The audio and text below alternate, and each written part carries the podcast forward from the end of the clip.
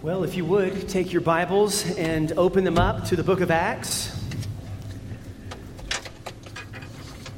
Acts chapter 4 is where we're going to be this morning, and our text will include verses 1 through 22.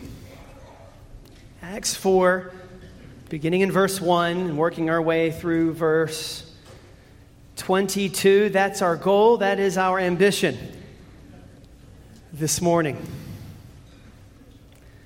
When you arrive there, because this is the Word of God and you are the people of God on the Lord's day, if you are able, would you please stand to hear from the God who still speaks in His Word, who still graciously instructs His sons and His daughters, even this morning? Acts chapter 4, beginning in verse 1. Luke wrote as he was carried along by God's Spirit these words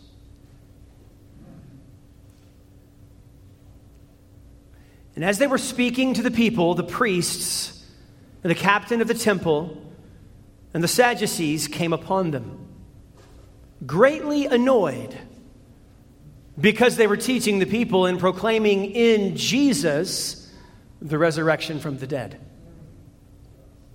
And they arrested them and put them in custody until the next day, for it was already evening.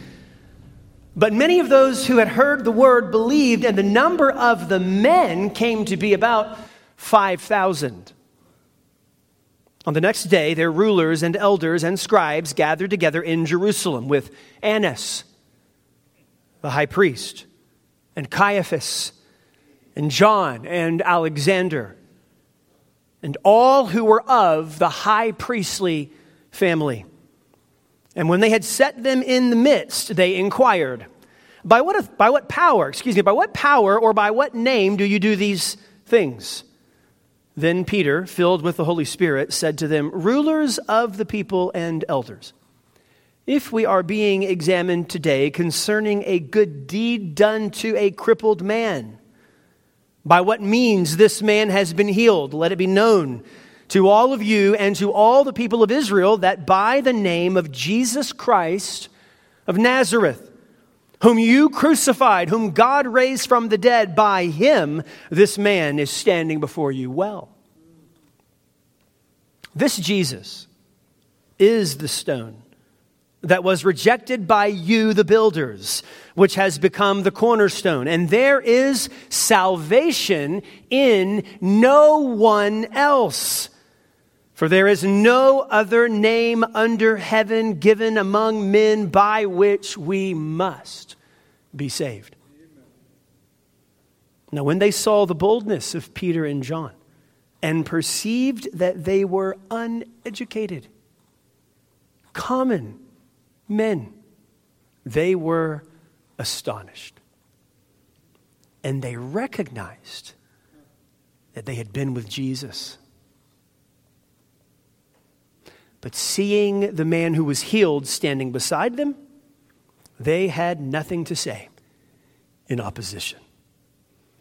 But when they had commanded them to leave the council, they conferred with one another, saying, What shall we do with these men?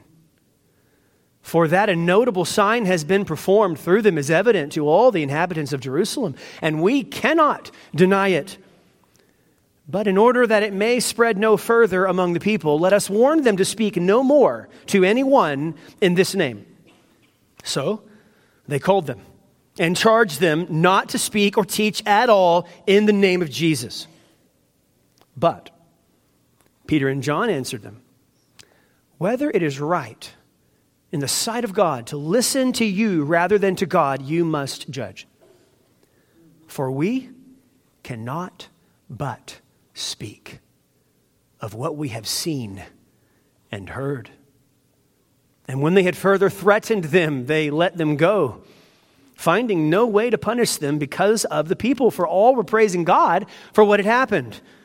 For the man on whom this sign of healing was performed was more than 40 years old. The grass withers, the flowers fade, but the word of our God will stand, church family, forever. You may be seated.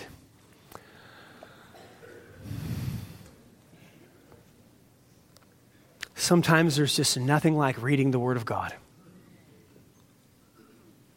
It is, as one theologian has said, the only infallible portion of the worship service. This is true. Well, church family, authentic spiritual growth is consistently accompanied by opposition. Have you considered this? This is true from the time one is converted to Jesus Christ.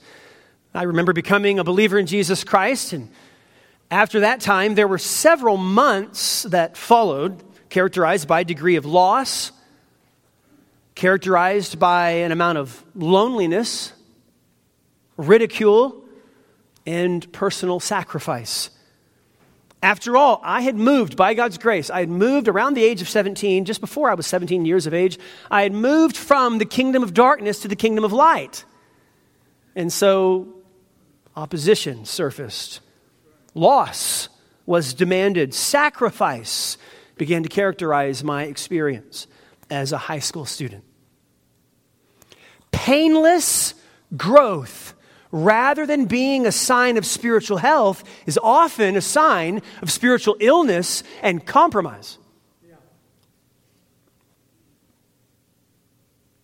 On the other hand, when the church, I mentioned the example of personal growth and opposition, we can apply the same thing to corporate growth and opposition. When the church grows through a steadfast commitment to the authority of Jesus Christ, opposition is sure to follow.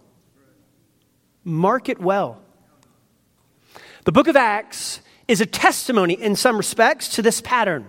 Acts chapter 2, you may recall, in the events of Pentecost led to spiritual growth, explosive growth, really, consisting of the addition of 3,000 people. 3,000 people were added to the church on the day of Pentecost through Peter's sermon. Additionally, we discover by Acts chapter 4, verse 5, our text, that the church has grown to include 5,000 men not including women and children, which means probably the count was somewhere around 15,000.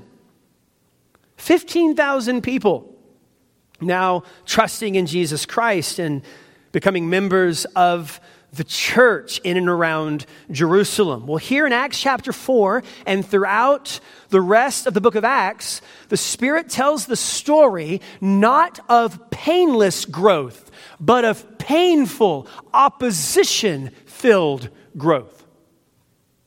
That story begins here in Acts chapter 4. And that opposition often is the reaction of others to gospel proclamation. To the declaration that Jesus Christ is the supreme Lord over heaven and earth.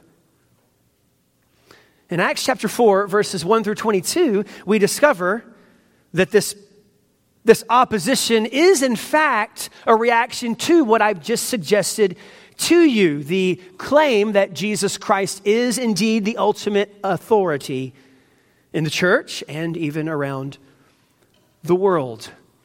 Those who do not know Jesus Christ, as we're going to see here in just a little while, don't oftentimes oppose people who trust in Jesus simply for trusting in Jesus. Those authorities, in particular, who do not know the Lord Jesus Christ and submit to his authority often oppose not simply those who trust in Jesus, but those who trust in Jesus and proclaim the supreme authority of Jesus Christ over all other authorities.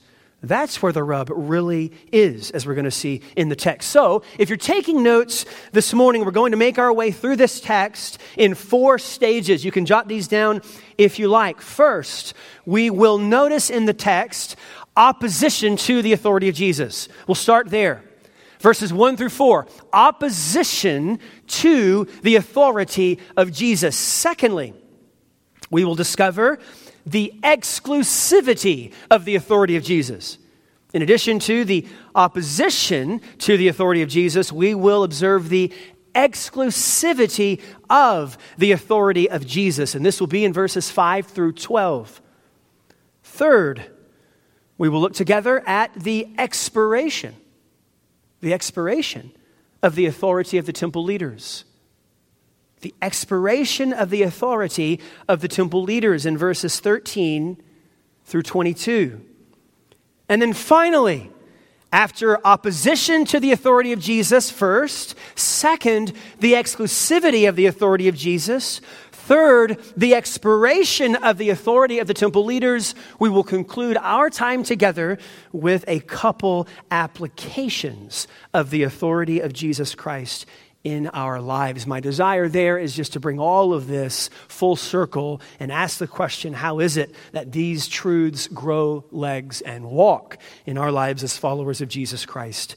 Today. Well, let's begin with first opposition to the authority of Jesus. If you would look down at the text, verses 1 through 3, and we'll read that again. And as they were speaking to the people, the priests and the captain of the temple and the Sadducees came upon them, greatly annoyed because they were teaching the people and proclaiming in Jesus the resurrection from the dead. Verse 3 And they arrested them. That is, they arrested Peter and John. And they put them in custody until the next day, for it was already evening. Now, remember what has just taken place. For some of you, you've been with us, perhaps others of you have not. So maybe this is new information to you. What has just happened in Acts chapter 3 is Peter and John, as they're making their way into the temple to spend time in prayer, they met a man. And this man had been crippled from birth, and he was customarily placed outside of the temple to beg alms. If you were crippled in the first century, your livelihood depended on the generosity of other people. And so this man sat outside the temple, watched others go into the temple, and requested alms, demonstrations of charity from others who were entering the temple. Well, the man requested charity or alms from Peter and John. And if you've been with us, you know the story in Acts chapter 3. Peter, speaking on behalf of both Peter and John, actually, instead of granting gold or silver or material possessions to this man, do something far better. Peter says to him, In the name of Jesus Christ of Nazareth, rise up and walk. And the man who had been crippled from birth now is walking and leaping and praising God alongside Peter and John as they enter the temple. So Peter and John go into the temple, and now they're accompanied by this man who had been crippled from birth, who customarily sat outside of the temple. Everybody knew the man, they recognized the man. Additionally, of course, this, this attracted a large crowd, and in response to this crowd, Peter preaches another sermon declaring that Jesus is indeed the Christ in explanation of the miracle. The man was healed not on account of the power or piety of Peter and John. The man was healed on account of the power and piety of Jesus Christ. So, this is where we are now. And this preaching, in response to this miracle, annoys a certain group of people. It annoys the Jewish leaders, and in particular, the temple leaders, those who are overseeing the temple. Now, remember the contrast. If you've been with us, remember the contrast between Jesus and this temple. And Luke is doing so much as he's carried along by the Spirit of God, as we're going to continue to see this morning. Why does this annoy the Jewish leaders? Well, notice verse 2. It annoys the Jewish leaders, according to the Spirit of God speaking through Luke, because Peter and John were teaching the people and proclaiming in Jesus the resurrection from the dead. Notice that it's not technically the miracle or the sign of the crippled man now walking that annoys the Jewish leaders. It's the explanation of the miracle. It's the cause of the miracle. They don't have a problem with the healing per se, they have a problem with the one who healed. They have a problem with Jesus Christ. And so they take issue. They are bothered that the apostles are proclaiming Christ's resurrection, and, and by the way, presumably, just because of the language Luke uses, presumably not just Christ's resurrection, but the coming resurrection when Jesus Christ returns. Peter and John are proclaiming this, and the Jewish leaders have a big problem with it. Because, of course, this has ramifications for them as leaders over the temple. They're losing a bit of their authority as we're going to continue to see. Well, since it was late in the day, Luke tells us that the authorities had the apostles arrested and placed into custody until the following day. But I want you to notice that, that this opposition that was experienced initially in Acts chapter 4 and will continue to be experienced throughout the book of Acts, this opposition in no way hindered the growth of the church. In fact, it is through this opposition that Christ is building the church.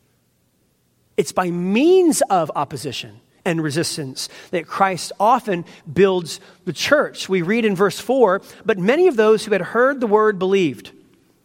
And the number of the men came to about 5,000, as we mentioned a moment ago, approximately 15,000 people now. So, next we find, in addition to the opposition to the authority of Jesus, we find the exclusivity of the authority of Jesus. Secondly, the exclusivity of the authority of Jesus. Look with me at verses 5 and 6. On the next day, their rulers and elders, that is, the rulers and the elders of the Jewish people, and scribes gathered together in Jerusalem. And then Luke mentions for us, verse 6, particular people with Annas, the high priest, and Caiaphas. These names may ring a bell if you've read through the Gospels. And John, and Alexander, and all who were of the high priestly family. Now, don't miss that. The high priest's family gathered for this. This is a showdown between Jesus and the religious authorities. Again, if you've been reading through the Gospels, you know this is nothing new.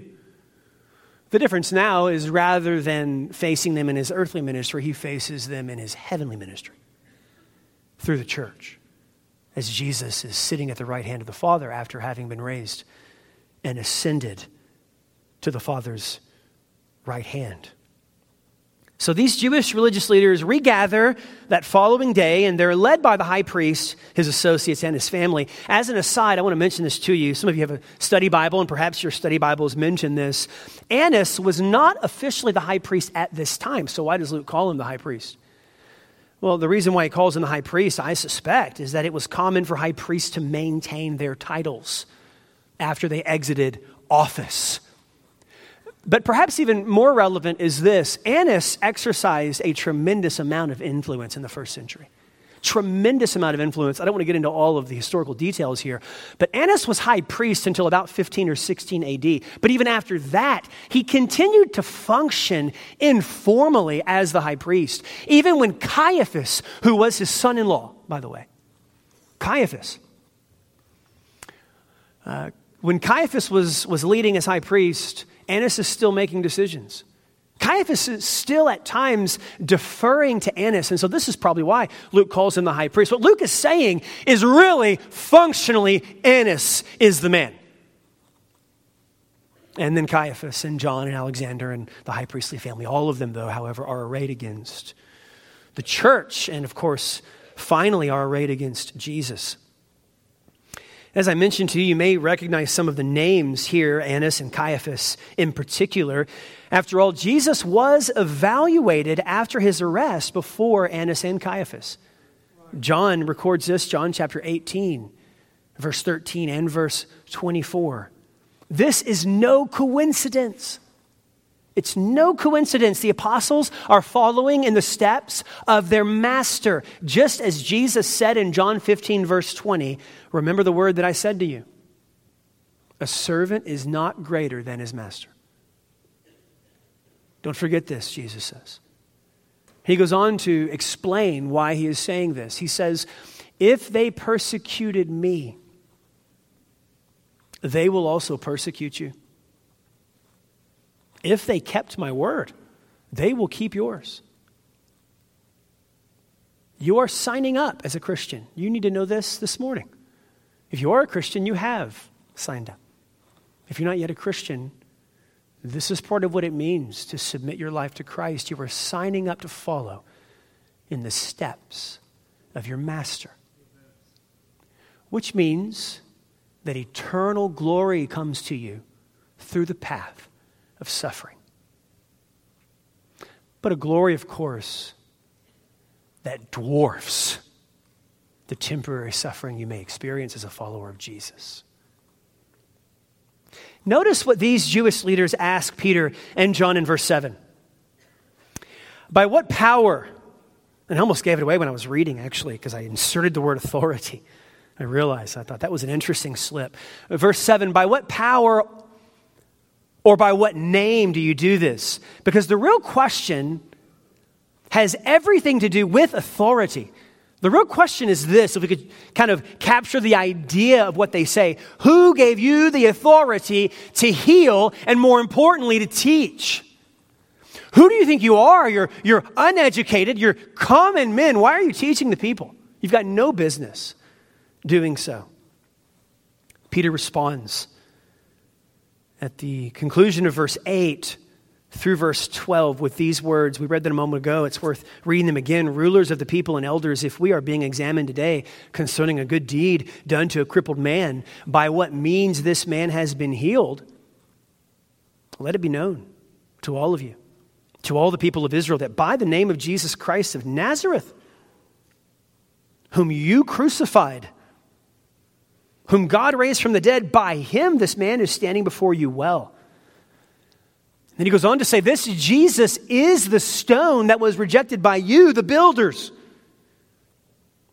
which has become the cornerstone, and there is salvation in no one else. For there is no other name under heaven given among men by which we must be saved. So Peter boldly proclaims the same message that he proclaimed to the gathering of Jewish people just one chapter prior to this. And the same message he preached in Acts chapter 2 at Pentecost. He preaches the exclusivity of Jesus Christ. He preaches Christ as the Messiah, Christ as the one who lived and died and was raised and ascended to the right hand of the Father, Christ as the fulfillment of all of the scriptures. This is Peter's message. And he never shies away from it, he maintains it. In fact, as you read through the book of Acts, you'll find out that, we'll find out together, so many of these sermons have a tremendous amount of overlap. Why? Because the epicenter of the message never changes. It's Christ and Him crucified. Just as the Apostle Paul said, I desire to know nothing among you except Jesus Christ and Him crucified. Elsewhere, we proclaim Him admonishing every man and teaching every man with all wisdom. Why? So that we might present every man mature in Christ. Christ is our message. Christ is the message of the Apostle Peter, and he will become, in the book of Acts, the message of the Apostle Paul in a few chapters. Additionally, Peter declares the same thing he's already declared. Verse 10, he says that this is the Jesus you crucified. You're guilty. But God raised him from the dead in fulfillment of, you can jot this down, in fulfillment of Psalm 118, verse 22. And this is the text from which Peter quotes here. Remember, the apostles are teaching us throughout the book of Acts how to read the Old Testament Christianly. They're teaching us how to interpret all of the Old Testament through the lens of the coming of Jesus Christ. They're teaching us how to read the Bible. And so he does it right here, Psalm 118, verse 22, which says, The stone that the builders rejected has become the cornerstone. So the imagery is that of a building. Now remember, where is this controversy taking place as a whole? In and around the temple. So the imagery isn't simply that of a building, the imagery is that of a temple. The cornerstone was a portion of the building that was used as a standard and a foundation for the rest of the structure. Peter says that Christ Christ, who has been rejected by the builders, the Jewish leaders. Christ has been, has become the cornerstone for a new building, a new temple. And of course, as some of you know, this new temple, according to other passages of Scripture, becomes very clearly the church in Christ. Anyone who's being built up on or in Christ Jesus now becomes a part of the temple. And so the apostle Peter speaks in this way in 1 Peter chapter 2, you are spiritual stones. Remember this? Or the apostle Paul will say in 1 Corinthians chapter 3 verse 16, you are the temple of the Holy Spirit whom you have from God. And so this is what's happening. The exclusivity of the authority of Jesus is being declared. And simultaneously, we're going to see this in just a moment. The expiration of the authority of the temple leaders is being highlighted.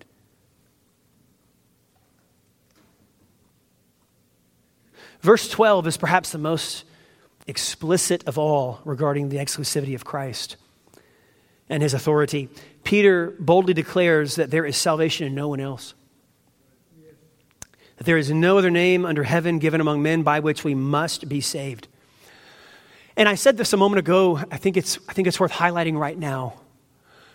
Christianity, friends, Christianity has not typically and historically been opposed because we claim that Jesus is an authority. Christians have rarely been persecuted for believing that Jesus is a Savior. Claiming to worship a Lord, Jesus Christ, is not typically what ruffles the feathers of worldly authorities. Opposition, opposition has come because we believe and declare that Jesus is the authority the Savior and the Lord over heaven and earth. Because you see, proclaiming the sufficiency of Christ's authority is by implication proclaiming the insufficiency of other authorities. Proclaiming the supremacy of Christ's authority implies proclaiming the subordination of lesser authorities. That's where the rub really is. Pluralism, that is, you know, the belief that there are a number of potential good ways through which we can attain to God or attain to salvation. Pluralism is not new to our cultural climate. It just isn't. I hear people say from time to time that one of the challenges we face uniquely as, as Americans in the 21st century is the challenge of relativism or pluralism and postmodernism and all the other isms that come along with this cultural climate, these philosophical assumptions. Ancient Rome was very much like our culture. Ancient Rome permitted the worship of many gods, many gods and the practice of many religions. One of the strengths of the Roman Empire was that they permitted so many others to do what they wanted to do with reference to religion as long as they did so alongside of the Roman gods. You see? It's okay.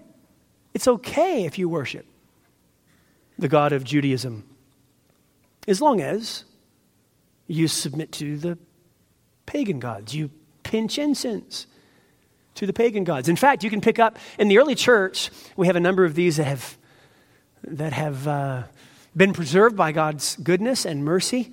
To the present day, you can pick up some of the early martyr stories, and you'll find these early martyr stories. One of them, for example, is the martyrdom of Polycarp. You should read this. It's short. The martyrdom of Polycarp. You look thrilled about it. I can tell by looking at you.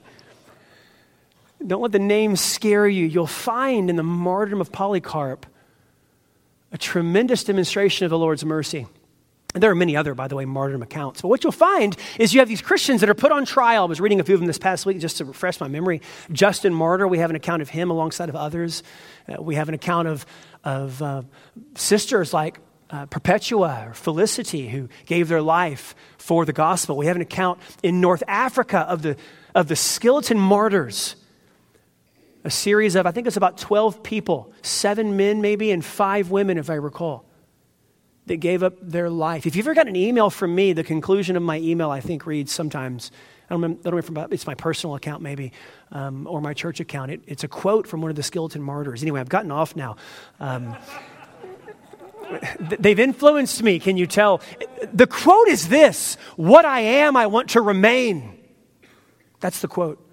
And it's what Secunda, a woman who trusted in Jesus Christ said when she was asked to recant her faith.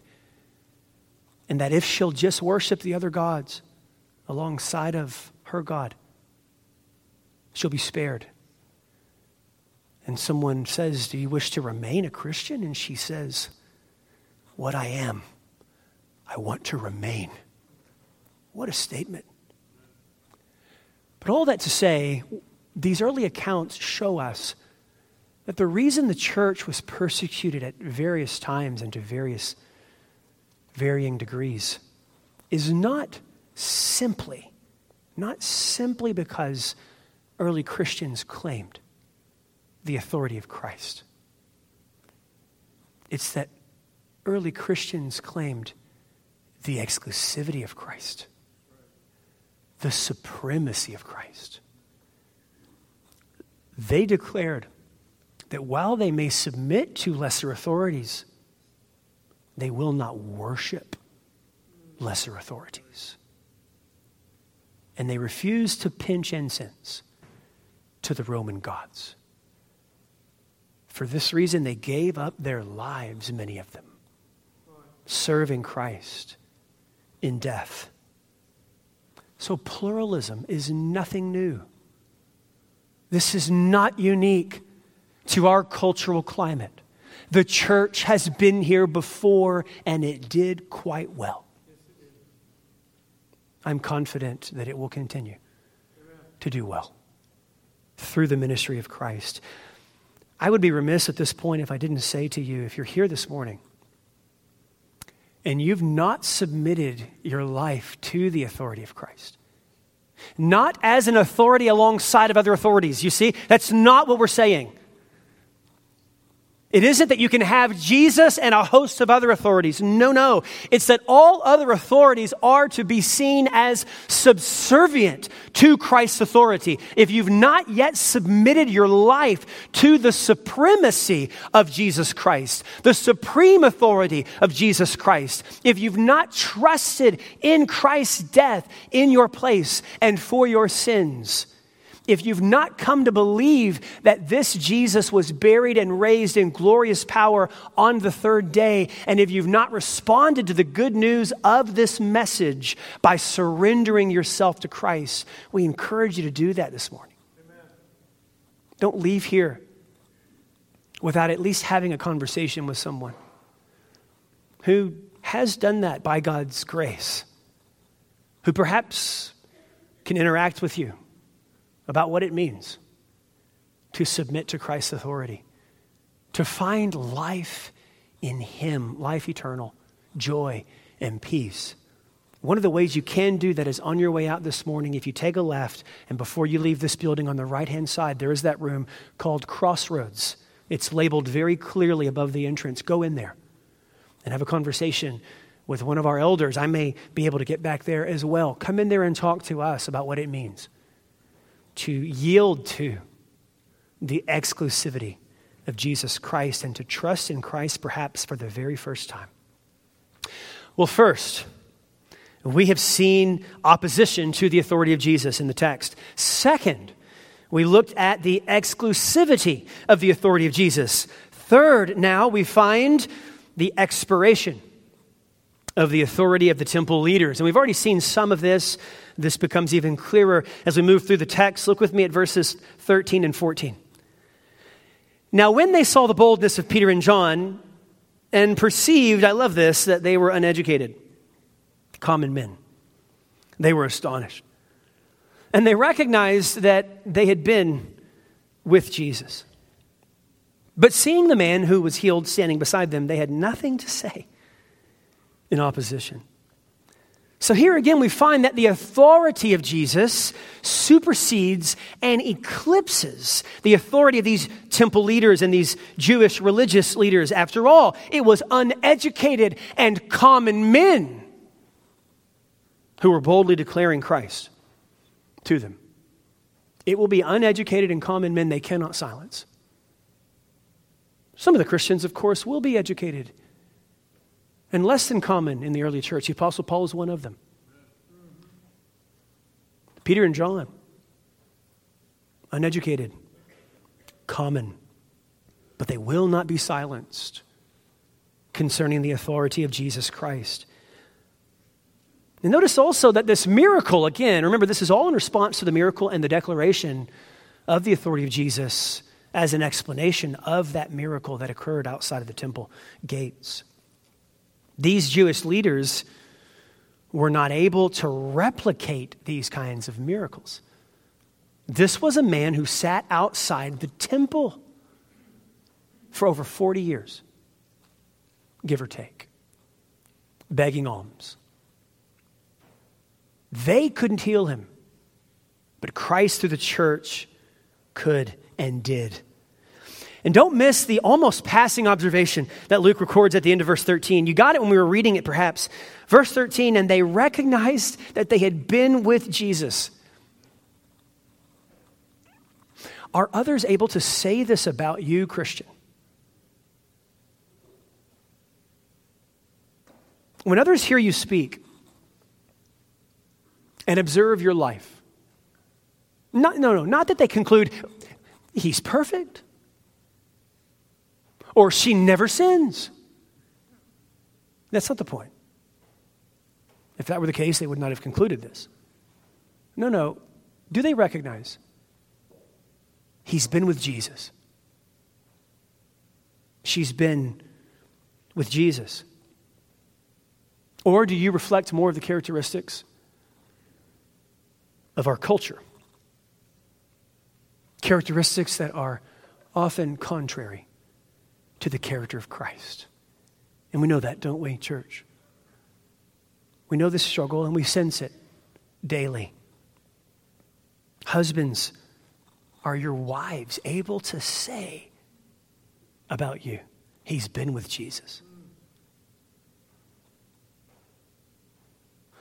Wives, are your husbands able to conclude she has been with the master? Parents, consider this with me, please. What your children need far more than a parent that is well versed in cultural trends. What they need far more than a parent that is immersed in social media is a parent who has been with Jesus. Charles Spurgeon once said concerning John Bunyan, the author of Pilgrim's Progress, a book, by the way, we sell in our bookstore, and a book you should read at some point in your Christian life. If you haven't read it, go after the service. Buy Pilgrim's Progress and begin reading it. The bookstore, by the way, is located just to the right as you walk out. Well, Charles Spurgeon said this about John Bunyan read anything of his, and you will see that it is almost like reading the Bible itself. He had read it till his very soul was saturated with Scripture. And those writings are charmingly full of poetry. Yet he cannot give us his pilgrim's progress, that sweetest of all prose poems, without continually making us feel and say, Why, this man is a living Bible. Wow. Spurgeon goes on to say, Prick him anywhere. His blood is bibline. The very essence of the Bible flows from him. He cannot speak without quoting a text, for his very soul is full of the Word of God. That's what it means to be recognized as someone who has been with Jesus. May it be that God, in His mercy, grants us the aspiration and ambition in life to have such a reputation. Attributing, of course, if we ever have such a reputation, all of it to the grace and the mercy of God given to us in Christ. Amen. Well, the problem these Jewish religious leaders faced, as Luke tells us in verses 15 and 16, is they cannot deny the miracle that a crippled man from birth is now walking in the name of Jesus Christ. They can't deny that. So they decide in verse 17 to warn the apostles to speak no more to anyone in the name of Jesus. Good idea. I know, let's do this. Let's not say anything about the miracle because there are a lot of people who recognize that this is a miracle. Let's just teach the ones through whom Jesus performed the miracle to say nothing more about Jesus. They just need to keep the secret that Jesus has worked through them. At least they claim. And then look with me at verses 19 and 20. Peter and John answered them. Perhaps a little sarcasm here. Whether it is right in the sight of God to listen to you rather than to God, you must judge. For we cannot but speak of what we have seen and heard. I want you to notice that Peter and John's response highlights one of the central functions of the Christian. You notice that? One of the central activities of the follower of Jesus Christ. Those who believe the gospel of Christ are called by Christ to proclaim the gospel to others. Always. Those who believe the gospel proclaim the gospel. So, what Peter and John are saying is this we trust in Jesus, we have to proclaim Jesus. It's that simple. We can't help but speak of the things we have seen and heard. Of course, for them, they had seen a great deal and heard a great deal. For us, yes, indeed, we've seen some things, but we've heard great things through the apostles and through Scripture. And so the same applies to us. We cannot but speak of what we have seen and heard. So the Jewish leaders permitted the apostles to go because they found no way to punish them. After all, many people had observed this miracle. Well, let's close our time with a couple applications. Let's do that. And uh, we won't spend long here just wrapping all of this together and asking the question how is it that the Spirit of God is instructing us specifically as God's people this morning? Let me give you two in conclusion. First, remain committed to the authority of Christ no matter the cost.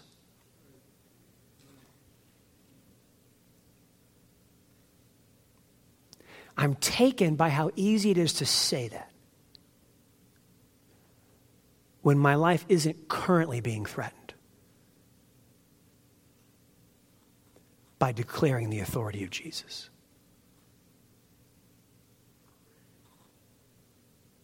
So forgive me as I make this journey with you.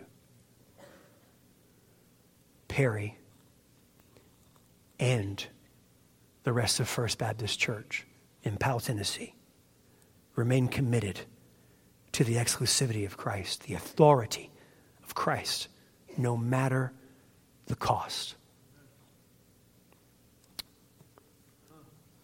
Maintain by God's grace the belief and the proclamation that there is no other avenue for salvation except for faith in Christ. Don't give an inch there. There are many items concerning which we might compromise. If you ask me a whole host of theological questions, I will tear my theology, and there are some things I believe I think Scripture teaches. But if you were to hold a gun to my head and you asked me for my view concerning the nature and the timing of the millennial reign of Christ? I think I'll respond with something like, Well, it depends. What is your view?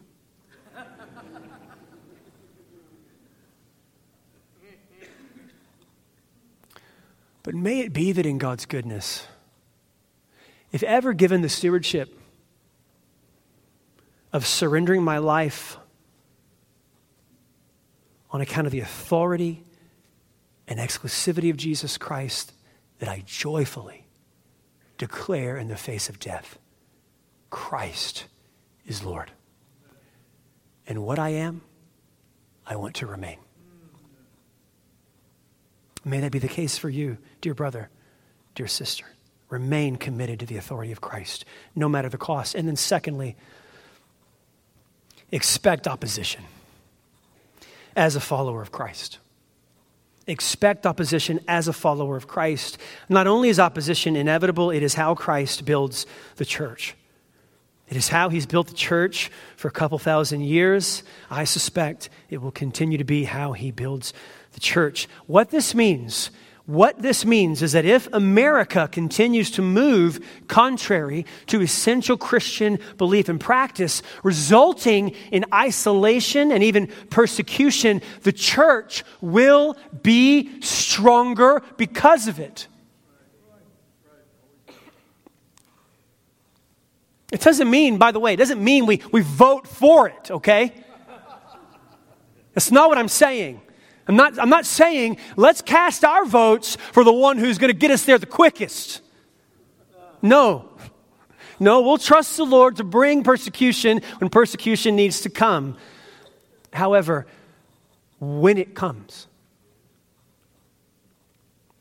when it comes, may God give us the grace not to lament that it has come or mourn the loss of something America once was. But may it be that we embrace suffering as a friend through whom our Savior is conforming us into his image. Young people, I want to say something to you for just a moment. Those of you who are teenagers or they're around, maybe you're just before turning 13 if you are submitting to the authority of Jesus Christ in your life, if your life reflects the authority and exclusivity of Jesus, you will suffer rejection. I promise you. So know that and know that Christ is better than the acceptance of your peers. Know that Christ is better than any amount of popularity this world promises you. Christ is better than any boyfriend or girlfriend in this life.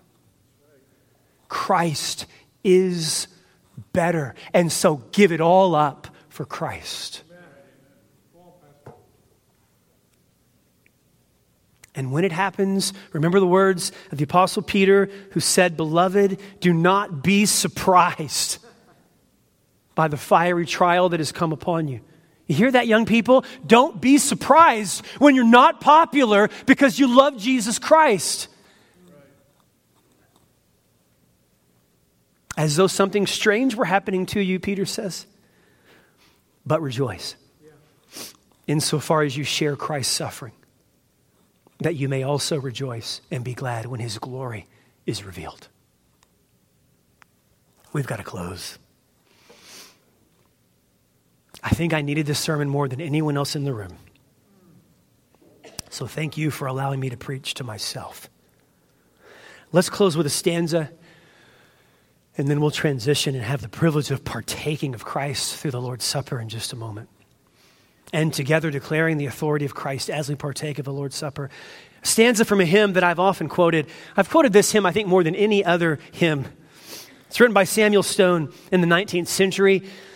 And the hymn is called The Church is One Foundation. Here's the stanza The church shall never perish,